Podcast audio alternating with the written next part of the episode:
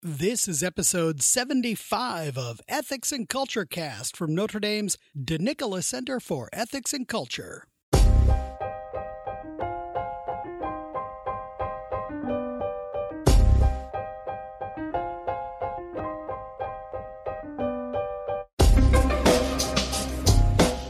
Welcome to episode 75 of Ethics and Culture Cast from Notre Dame's De Nicola Center for Ethics and Culture.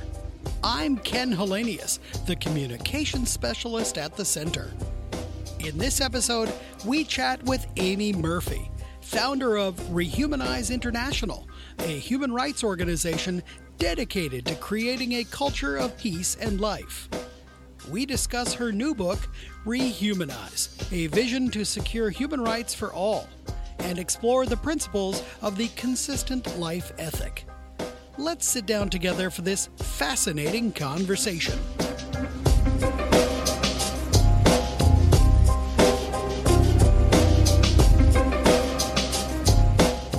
Well, Aimee Murphy, thank you so much for taking time to be with us on the podcast. It is such a joy to be with you here today, Ken. Thank you. So, tell us a little bit about yourself. Where are you from? Where did you do your studies? Kind of those sorts of things. Yeah, so uh, I was born and raised in California when I was thinking about going to college, I applied to like 11 schools or something absurd like that and ended up going to my first choice, uh, Carnegie Mellon University in Pittsburgh, Pennsylvania, and fell in love with Pittsburgh so much that by the end of my first semester at CMU, I was like, okay, well, I'm going to live in Pittsburgh now. Pittsburgh is my home. Okay. um, so I live in Pittsburgh now uh, with my husband and our two housemates and our dog Domino. Um, and right now we're on this big cross country book tour. Actually, all four and doggy one of us uh, together uh, in our SUV with our little pop up camper, driving all over the country to share the message of the consistent life ethic. Just over 10 years ago, you founded the organization Rehumanize International and its predecessor, Life Matters Journal. So, what does the word rehumanize mean to you? Oh, yeah. Eh, we had so much fun when we were renaming the organization in 2017 because rehumanized was not yet a word in the dictionary. so, we got to sit down and brainstorm really like what what the definition of the word should be according to us. So the the definition that we settled on was to restore to humans the sense of selfhood and individuality or to recognize and respect the inherent dignity due to human beings after they have been dehumanized. And the thing is like the word dehumanization and dehumanize has been part of our lexicon for a while now. Mm-hmm. So it's it's funny and interesting to me that the word rehumanize wasn't also, you know, part and parcel of including that word in our dictionary. Which perhaps speaks to like yes an understanding of the wrong but not necessarily a vision of where to go to really restore that dignity you know to really enshrine a protection for humanity from conception to natural death, from womb to tomb, in our laws, in our society, um, in academia, etc. So we really saw it as an opportunity to set the tone for what rehumanize means. So I, I, you know, I hope that that definition remains a part of the wider conversation in our culture. Yeah. Well, now, your book is entitled Rehumanize A Vision to Secure Human Rights for All. So it includes a comprehensive introduction to the consistent life ethic, which you, you hinted at discovering what that was through encountering other groups that were promoting this and, and that were kind of carrying that banner before you. So help us unpack exactly what you mean by and what, what we mean by consistent life ethic. Yeah, so the core of the consistent life ethic is the belief that each and every human being has inherent dignity, dignity and worth and value and rights simply because we are members of the human species. So this is something that's intrinsic to us, not something that is conferred by the state, but something that is recognized by the state, by cultures in general. And what this translates into, in terms of the consistent life ethic, is opposition to all forms of aggressive violence. Basically, understanding that each and every human being has the fundamental right to live free from aggressive violence. So, this includes opposition to acts of violence like embryo destruction, abortion, war, torture, uh, police brutality, the death penalty, uh, carceral torture, euthanasia, filicide, assisted suicide, abuse, enslavement, and homicide, and all other forms of aggressive violence against human beings. And it's interesting because if you listen to that list, I'm sure you'll see that opposition to each of these acts of violence spans and transcends the modern partisan political paradigm that we have in this country. Um, and I think that exists in a lot of countries. Uh, we don't have a major political party that stands for uh, human rights and human dignity in all stages and in all circumstances. Uh, so the consistent life ethic movement is beautifully diverse. I'd say not just nonpartisan, but transpartisan, interpartisan. Like it, it flouts, you know, the the system that exists right now. And we also tend to be a very religiously and uh, socioeconomically diverse coalition as well, because it really is a philosophy where we can have every human standing for the rights of and in solidarity with every human. Yeah. Well, and that's where actually I remember meeting you. You came to the Vita Institute and you represented yourself a person of faith but also representing an organization that was very, very big tent.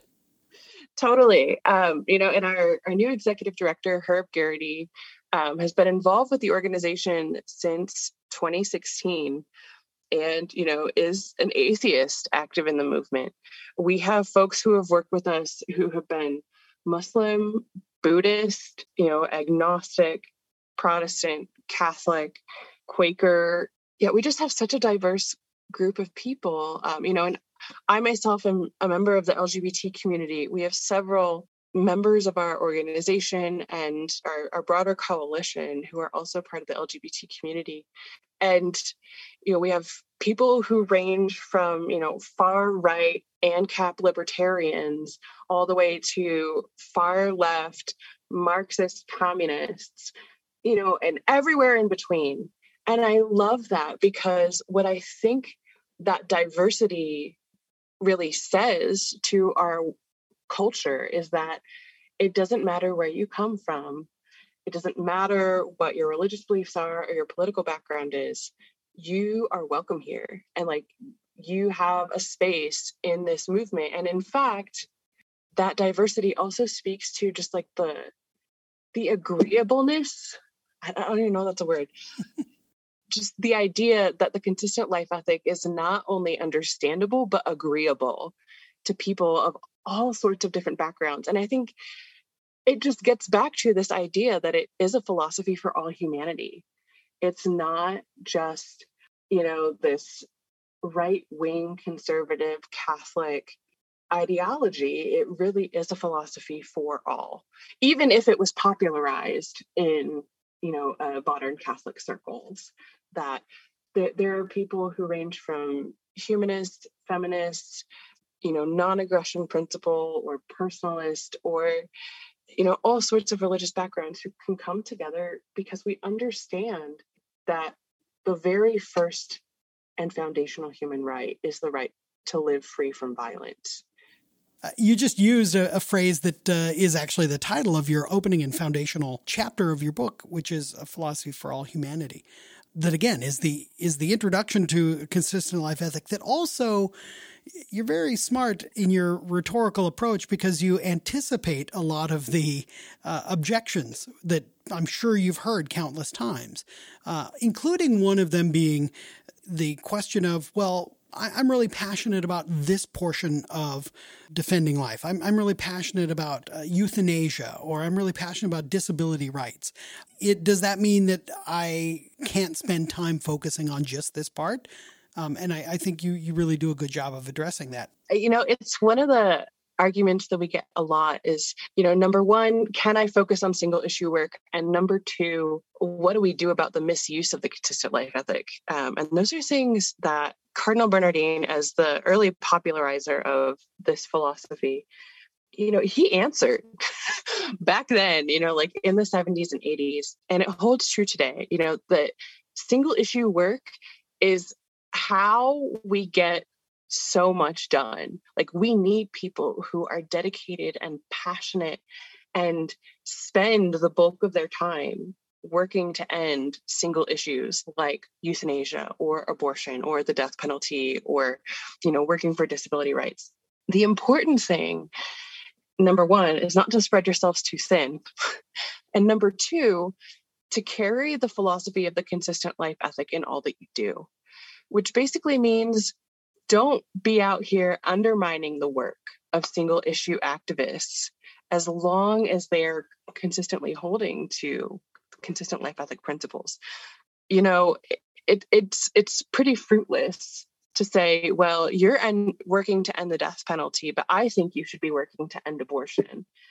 Because fundamentally, working to end any of these forms of violence speaks to the inherent dignity of the human person. And you know one of the one of the claims that i think a lot of consistent life ethic adherents get is you know oh well you're you're watering down whatever you know the message for whatever issue. And the thing that i hope is that we're not watering down any message but that we are pointing people to the central and most important truth for any of these issues of violence. And that hopefully we can draw together a broader coalition of people to work to end, you know, whatever single issue of violence it is that, you know, any one given person is working to affect. The second thing that I want to I want to mention here is the misuse of the consistent life ethic. I think it's a really common, you know, argument and point against our movement. And Cardinal Bernardin has a, just a, a, really spicy quote that I included in the first chapter of the book that basically says that, um, you know, voting for politicians who think that abortion is a basic right of an individual is a misuse of the consistent life ethic. And he says, and I deplore it. And I think that's just a, a fascinating and snappy, pithy, right to the root of the question uh, response because he understood that people were you know attempting to use the consistent life ethic to vote for politicians who supported some form of violence but also you know maybe might be more pro immigrant or you know working on ending poverty or working on ending houselessness or stuff like that. And so basically what he was saying right then and there was voting for politicians who support violence as a basic right is contrary to the consistent life ethic and you know authentic adherence of this philosophy wouldn't be attempting to justify um, you know a vote in support of violence uh, in general that we would be calling for a better alternative you know, i often say that when it comes to politics i have a really low bar in terms of whether or not i will consider voting for someone my low bar is so low, it is the ground. my my low bar is I would consider voting for someone if they oppose aggressive violence against human beings and their policy and their beliefs, etc. Like I won't vote for someone who supports violence. Like that is my low bar. And if anyone, if any politician is tripping over that bar, if that bar is an obstacle to them, it is because they have dug themselves a hole. The basic right of every human to live free from violence should be our bare minimum.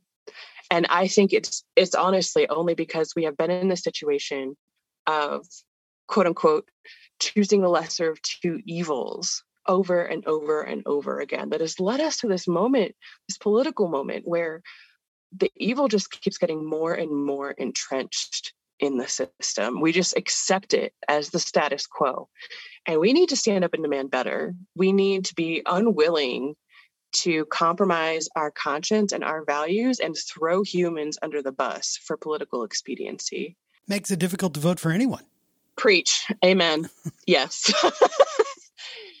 totally. Uh, you know, and maybe I like I don't I don't know how that would end up panning out, but I think we need to demand better. And ultimately, the thing that I understand and that I, I hope others can also understand is that when it comes to voting, our vote will have such an infinitesimally small impact on the outcome of any given election. Um, you know, beyond maybe like a school board vote. But how we vote will 100% of the time impact our consciences. And to me, that like the battle for the soul of our nation or whatever is it, it's less of an actual political battle in the halls of congress you know our, our state congress or our national congress and it's more about the things we do day in and day out and more about our consciences as individuals and the things that we are willing to justify in order to achieve political power. So, the, the thing I want to leave with your listeners today is just to remember that the things that you do day in and day out in your community are going to make more of a difference ultimately than most of the policies that could be passed by any Congress. That the way that you live in solidarity with the vulnerable the way that you participate in mutual aid and you participate in community on a local level is going to have more of an impact than your one vote for in any given race. Perhaps my favorite sentence in your book is also the biggest challenge and opportunity, I guess, too. You write, quote, even if we ended all aggressive violence, we would need to work to protect and bolster the dignity of our fellow humans, end quote. So, big question here, and you you may have actually anticipated your answer in what you just said. How do we do that in this culture, this this pervasive American culture of expressive individualism, as uh, Professor Carter Snead writes, versus the culture that that acknowledges our interdependence on one another? Totally, uh, you know, and I've been thinking about this topic a lot and i i'm already imagining you know like version 1.5 or 2.0 of the book where I include a reference to uh, Leah Libresco Sargeant's pieces on interdependence and community. Because one of the things I include in uh, chapter 12, put these ideas into action, in a section titled Use Your Freedom for Community. I learned uh, in the past two years while you know reading and doing various research for the book, the word freedom comes from the Indo-European root word fria, spelled F-R-I-Y-A. And the word friend also comes from the same root word fria. And the word, the, this root word fria means beloved. And my own name, Aimee, also means beloved. So when I found this out, I like did a little happy dance. It's like, oh my gosh, this is so cool. But this idea of freedom that this root word fria gets at is that freedom was really when free people were really like tied to one another in kinship rights of belonging and things like this and that the, this this root word freedom with the root word fria really indicates that what freedom was was the ability to ensure that together we would all have the things that we needed to survive. We had food shelter community love like that that we had the things that we needed to live together in community that this word freedom was for community. It was for this beloved community you know to to call back to martin luther king jr and you know so i i I guess I contradict the modern popular understanding of freedom as independence perhaps you know this yes this expressive individualism this radical individualism. And here i've also learned a lot from personalist philosophers who specifically you know like created this movement this philosophical movement of personalism to challenge the movements of marxist communism in russia but also the radical individualism of a lot of western europe you know they, they saw that both of these movements were flouting some aspect of the human experience that this radical individualism was seeing the individual and their right to do whatever they wanted at the expense of the community but that this you know radical collectivism of communist russia was seeing the good of the community at the expense of the dignity of the individual and so th- these personalist philosophers have really talked about weaving together this understanding of the rights and dignity of the individual in the context of human community which is you know like we're we're a communal we are a social species we are meant to live in community. And i think that this challenge to us going forward is to build communities that acknowledge our interdependence on one another that don't see for example disability you know purely from this medical less than perspective but as a social problem that we you know we need to work together to create inclusive spaces. So eh, you know it this is i think the the challenge going forward in, in community is going to be not only the answer to violence but also i think the answer to so much dehumanization and prejudice that exists in our culture today you know i think community and encounter are going to be the answers to ableism, ageism, homophobia and transphobia, classism, sexism, and racism. These are things that like impact dehumanization and violence, but we have to not only address, you know, the violence that precipitates out from those forms of dehumanization, but we also have to get at the root of that prejudice and that violence and that dehumanization. And the only way that we can do that is through community, is through encounter, is through understanding our interdependence and interconnectedness with one another. Mm-hmm. Well, you mentioned you've been on this nationwide tour. Who's receiving your book? Who's reading this? I think a lot of our early readers have been friends and fans of Rehumanize International.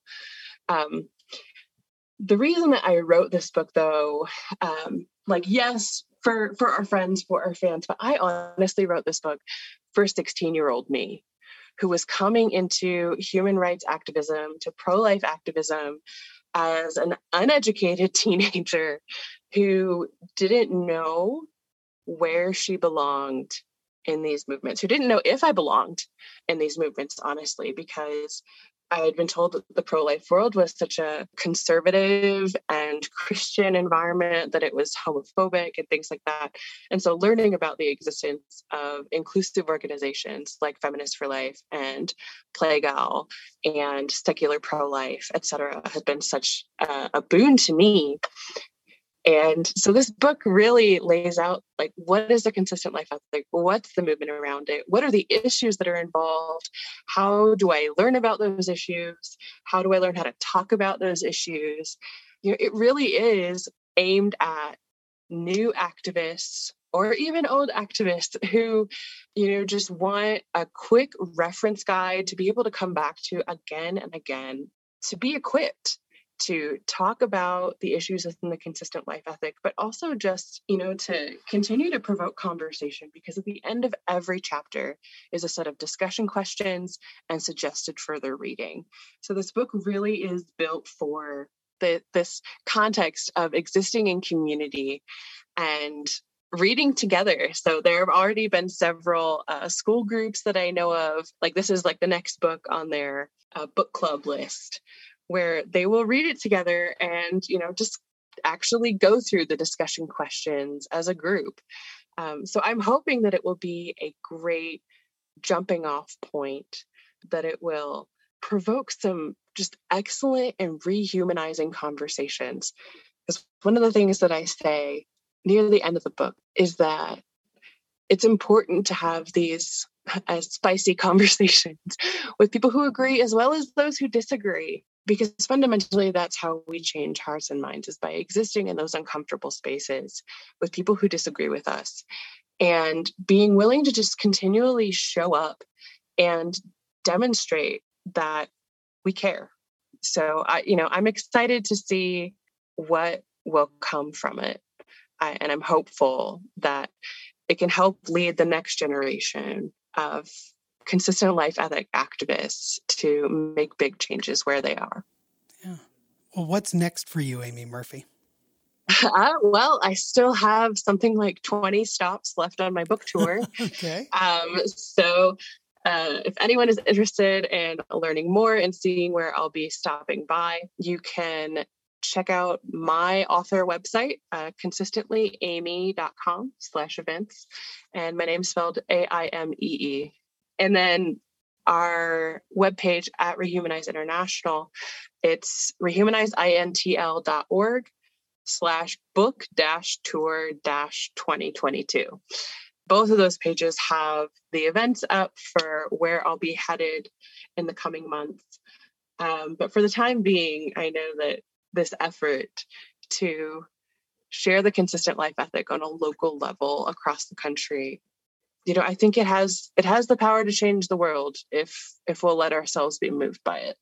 Well aimee murphy thank you so much for sharing your story and for sharing the invitation and the challenge to to embrace a consistent life ethic. My pleasure ken. Thank you so much for having me